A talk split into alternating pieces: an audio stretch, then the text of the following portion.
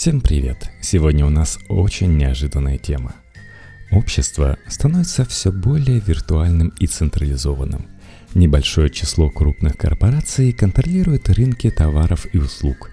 Uber поглощает такси, Airbnb и Booking – рынок гостиниц, а Facebook оказывается едва ли не единственной глобальной массовой социальной сетью. То же происходит и с миром онлайн-игр – Впрочем, пользователи не готовы к тому, чтобы производители игр их контролировали. Nefmedia разбирается, как устроен черный рынок виртуального золота и может ли виртуальный рынок изменить наше реальное экономическое положение. Золото – так называется внутренняя валюта массовой многопользовательской игры World of Warcraft. В фэнтезийном игровом мире это средство товарного обмена – Кроме того, с его помощью можно получить различные предметы и бонусы. В июле 2017 года ему удалось обогнать по курсу боливар, национальную валюту Венесуэлы.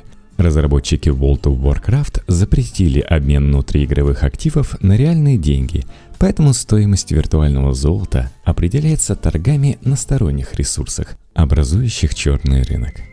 В августе 2018-го хакер Мартин Марсич проник на серверы Electronic Arts и украл внутриигровую валюту FIFA 18, причем долларовый эквивалент похищенного достигал 324 тысяч долларов. Игровые деньги Мартин распродал на том же черном рынке. Однако это не помогло ему скрыться от ФБР. Теперь аферисту грозит тюремный срок. О чем нам могут рассказать эти факты? Во-первых, у крупных игровых миров, в основном MMORPG, существуют собственные экономики, обобщенно виртуальная экономика. В этой статье большей частью будут упомянуты именно MMORPG, то есть массовые многопользовательские ролевые игры. У них большой социоэкономический потенциал, и они ближе всего к тому, что можно назвать виртуальными мирами – во-вторых, существует рынок, который обеспечивает неофициальный товарообмен между виртуальными экономики игровых миров и реальной экономикой. В-третьих, этот рынок относится к категории черного, либо по меньшей мере серого. Дело в том, что большинство разработчиков ограничивает такие межмировые формы обмена. Немалую роль играет и необходимость скрываться от государственных структур, которые ревностно охраняют законные способы распределения капитала. В 2014 году в Беларуси было возбуждено уголовное дело за угон виртуального танка.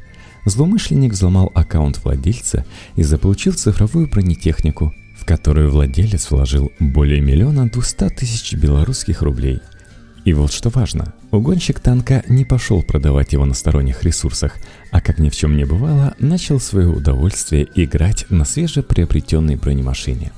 Из этого кейса мне хотелось бы сделать дополнительный, четвертый вывод.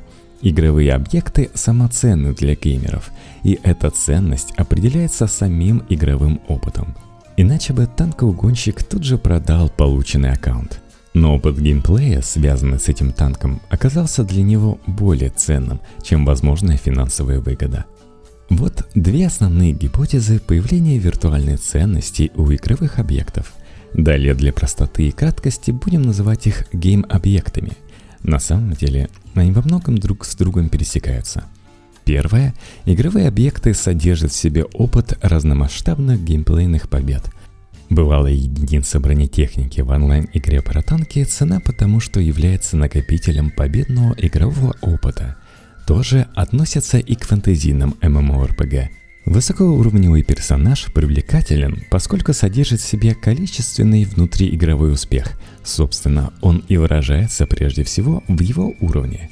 Вторая гипотеза – время человеческой жизни стоит дорого – Поэтому, когда люди тратят его на развитие гейм-объектов, они наделяют эти объекты ценностью. Этот тезис можно расширить. Помимо времени, игроки тратят на гейм-объекты и другие жизненные ресурсы – силы, концентрацию, когнитивный ресурс и прочее.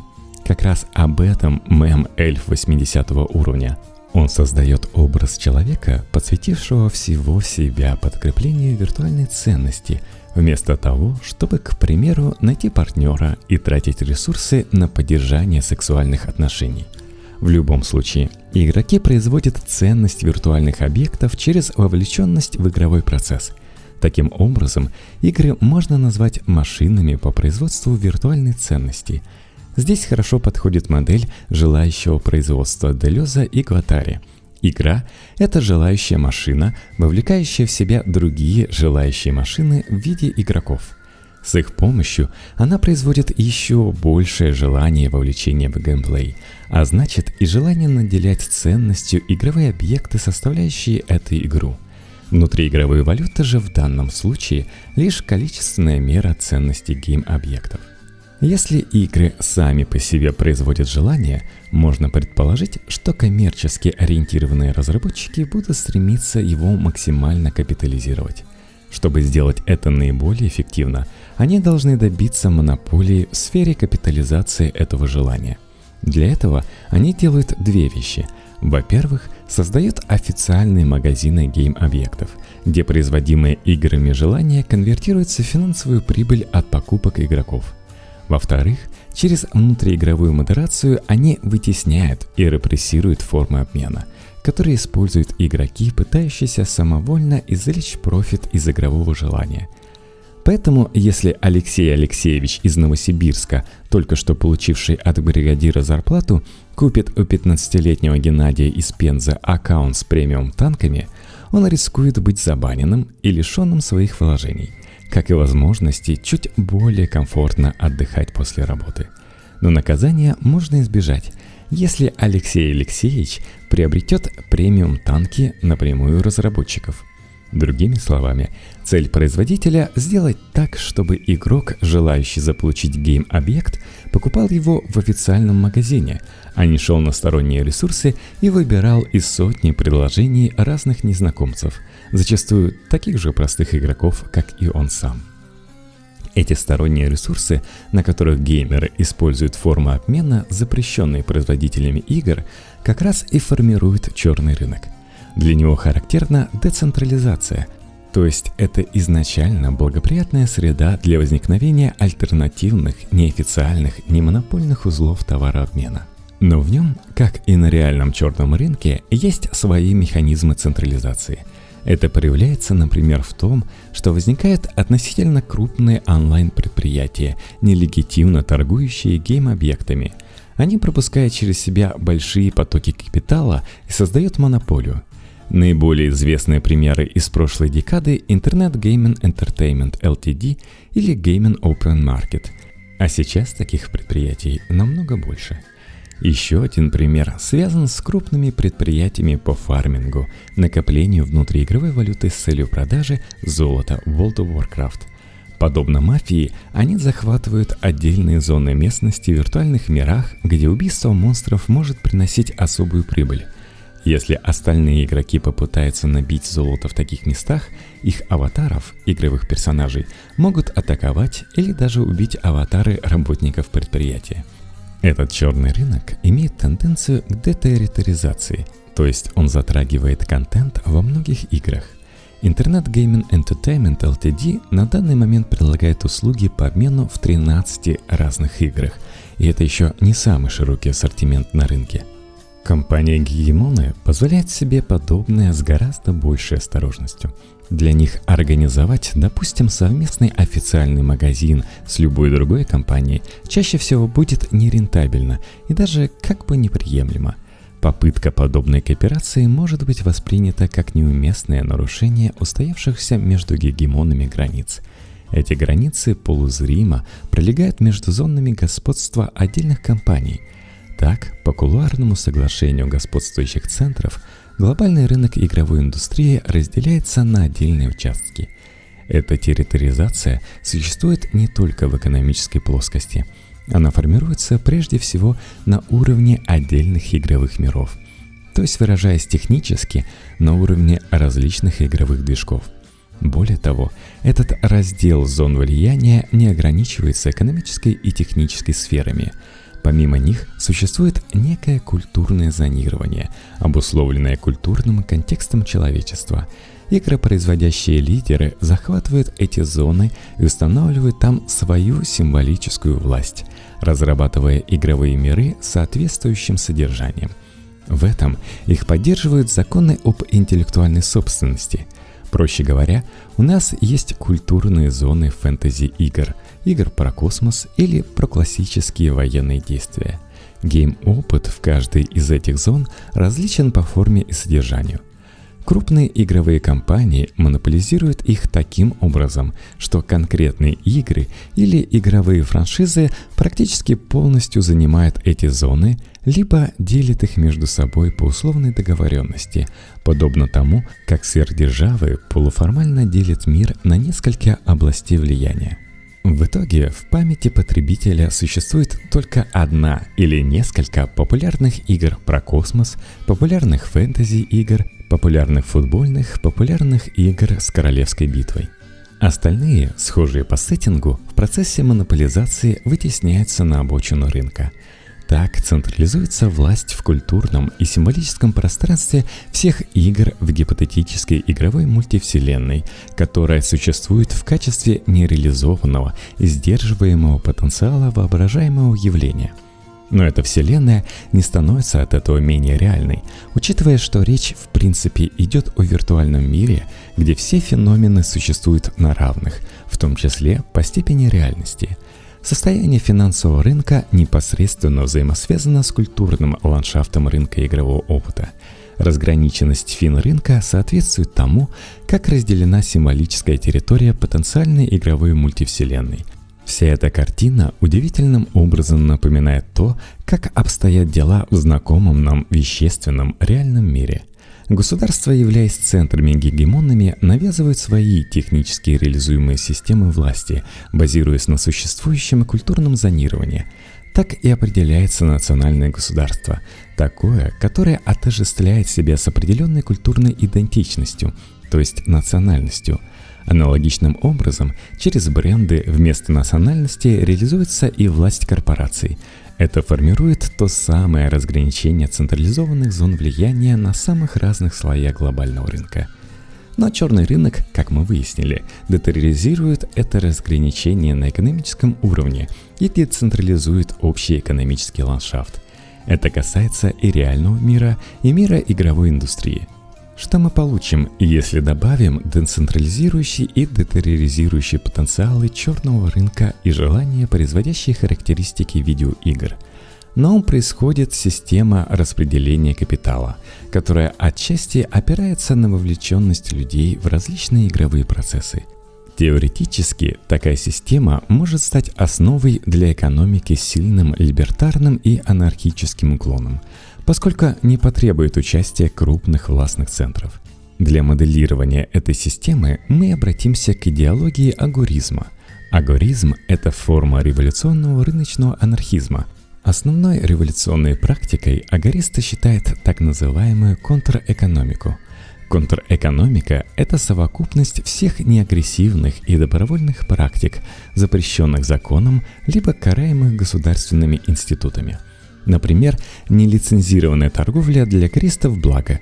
И еще лучше нелицензированная торговля личным оружием для самозащиты, производимая с помощью зашифрованных криптовалютных транзакций. Все это атрибуты торговли на черном и сером рынках, в то же время своими свойствами нарушающие логику гегемонических экономик. Агаризм идеологизирует черный рынок – он указывает на то, что формы обмена, которые вытесняются правящими центрами, наиболее эффективны для выстраивания независимых систем. Если все будут иметь право владеть личным оружием, у государств пропадет монополия на насилие, и в то же время такое право позволит гражданам самим обеспечивать свою безопасность. Криптовалюты саботируют выпуск денег национальными банками – при этом позволяя любому желающему выпускать их самостоятельно и так далее. Этот принцип является основным поводом контрэкономической деятельности. Локальные властные центры, формирующиеся на территории черного рынка, агористы терминологически не признают его частью и относят к так называемому красному рынку, который основан на принуждении, карательных методах и агрессивной рыночной экспансии – Основоположник агаризма Самюэль Конкин III в своем новом либертарном манифесте называет мафию примером субъектного красного рынка. С помощью принуждения она стремится обеспечить свою монопольную власть над сегментами черного рынка. Здесь мы сталкиваемся с большим комплексом проблем, связанных в частности с тем, как отличить виртуальную агрессию от реальной. То, где мы проводим черту в этом вопросе, определяет границы между черным и красным игровыми рынками – от ответа зависит, можно ли считать агрессорами фарминговую мафию в World of Warcraft или предприятия по перекупке игровых валют, вроде IGE, LTD или GOM, упоминающихся ранее. Ведь они целенаправленно создают интерфейсы, которые должны централизировать потоки виртуального капитала и монополизировать рынок. Поэтому здесь я условно займу позицию, которая кажется мне наиболее стратегически оправданной для агоризма – Допустим, что конечной целью агористов является наличие развития агоры, то есть динамически сбалансированной рыночной системы, которая предоставляет каждому субъекту максимум возможностей для равного обмена с любыми другими субъектами. Если это так, то логично было бы называть агрессией любые действия, ставящие под угрозу положение агоры – Примером могут служить акты систематической централизации капитала, грозящие образованием монополий. Но это ни в коем случае не означает, что нужно применять физическое насилие. Напротив, это будет контрпродуктивным и неадекватным ответом на действия краснорыночного централизатора. Помимо прочего, это оправдывает применение физического насилия с его стороны. Вместо этого агоризм предлагает в качестве меры контрэкономику – в данном контексте контрэкономика – это намеренное создание экономических интерфейсов, альтернативных и конкурентных по отношению к интерфейсам красного рынка, но имеющих принципиально децентрализующую природу. Это понимание соотносится с тем, что в базовой агористской литературе агора рассматривается как черный рынок, получивший субъектность или, если угодно, сознательность – я предлагаю определить эту субъектность как принципиальное стремление к децентрализации. Итак, можно ли применять игровой черный рынок в контрэкономических целях по отношению к игропроизводящим корпорациям-гегемонам и игровому красному рынку? На экономическом уровне, безусловно, исходя из возможностей рыночной конкуренции. На культурном уровне – потенциально – Поскольку культурная и экономическая территоризация в виртуальной мультивселенной взаимосвязаны, то черный рынок, игнорирующий эти границы, может навести мосты и между разными культурными зонами. То есть на таком рынке теоретически возможен обмен персонажа эльфа из зоны фэнтези игр на космический корабль из зоны игр про космос. Более того, логика такой межмировой торговли может быть более сложной и символически осмысленной – Например, космический корабль удобнее обменять на нечто равноценное, тоже являющееся транспортом. К примеру, на ездового питомца. Этот ездовой питомец характерен для определенной местности, допустим, пустыни, поэтому его можно разменять на объекты, полезные в любой пустыне, хоть на богом забытой планетке, хоть посреди древнего сказочного континента – Таким образом, бартер работает по принципу спонтанно пересекающихся в разных местах символических множеств, образующих агуру игрового опыта. Теперь желания из разных игр стыкуются друг с другом. Ваше стремление одержать долгожданную победу в одном игровом мире может быть обусловлено стремлением заполучить ценный артефакт в другом – Следующим этапом в таком сценарии было бы появление игр, в которых пересекается несколько культурных зон.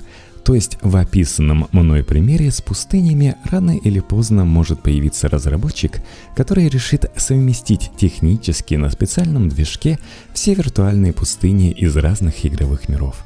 Так он актуализирует потенциальную культурную зону, существующего совокупности этих пустынь и на которую есть спрос в виде совокупности желания, произведенного новыми межмировыми формами обмена.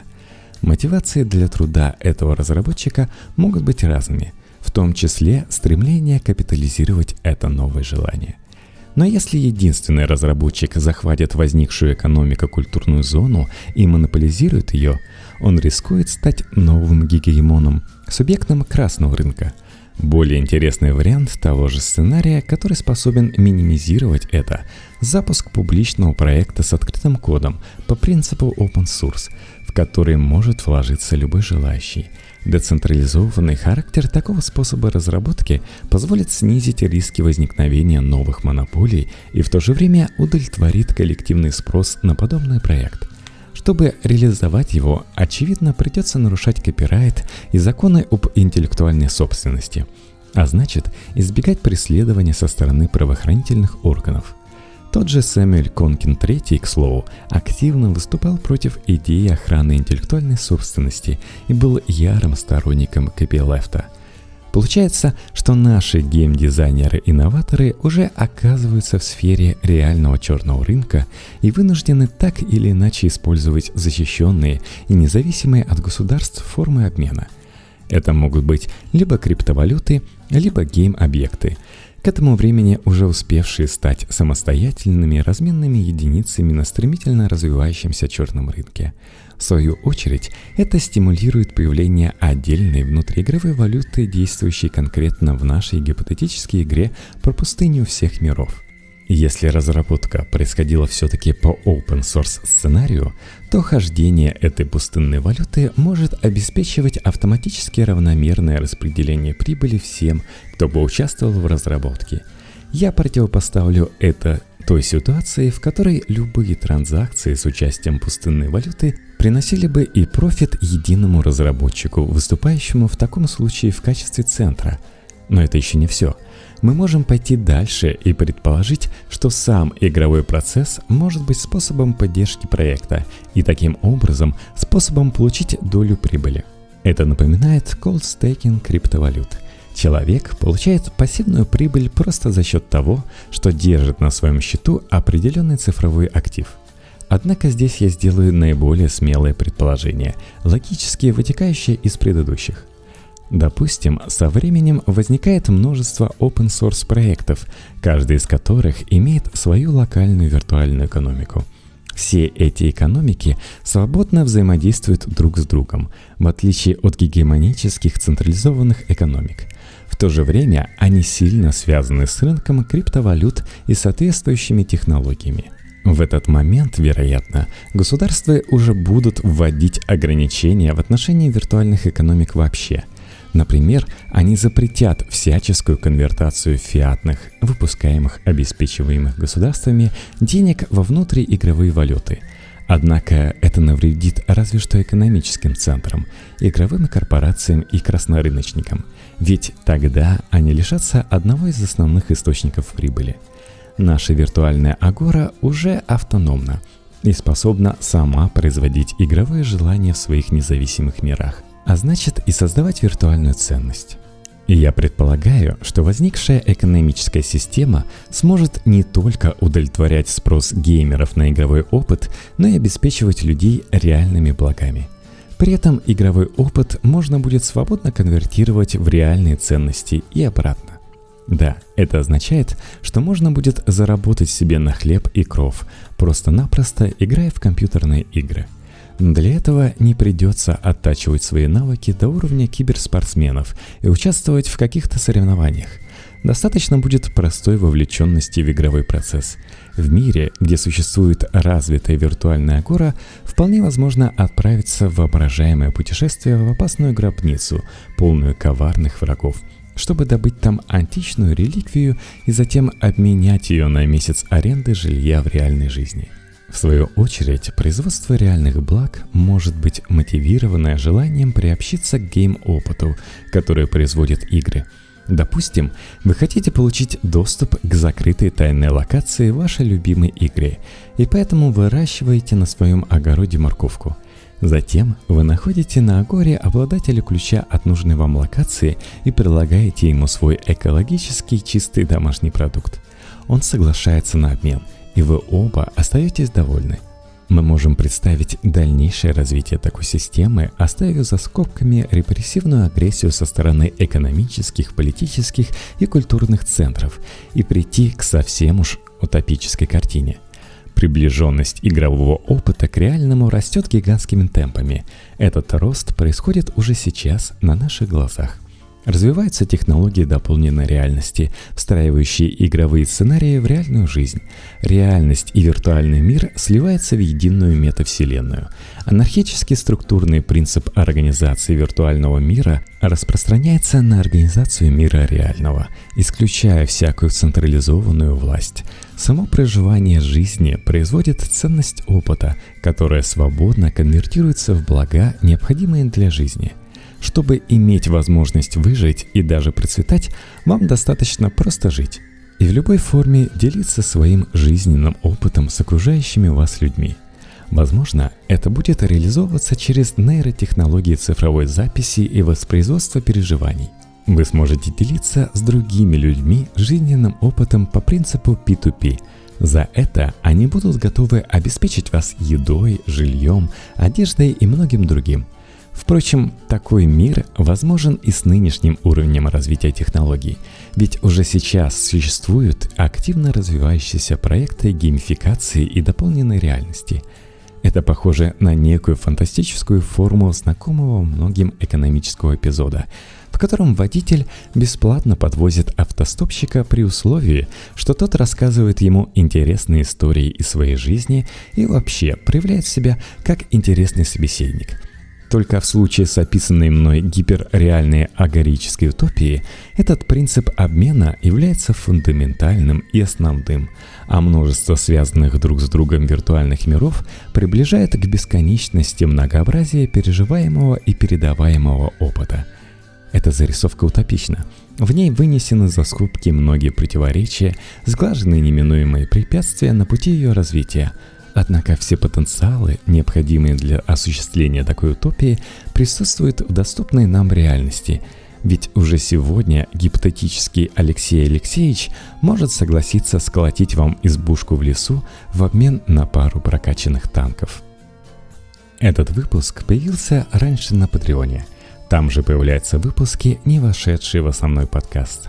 Подпишись на patreon.com slash ссылка в описании – и получи ссылку на RSS с почти ежедневным аудиоконтентом.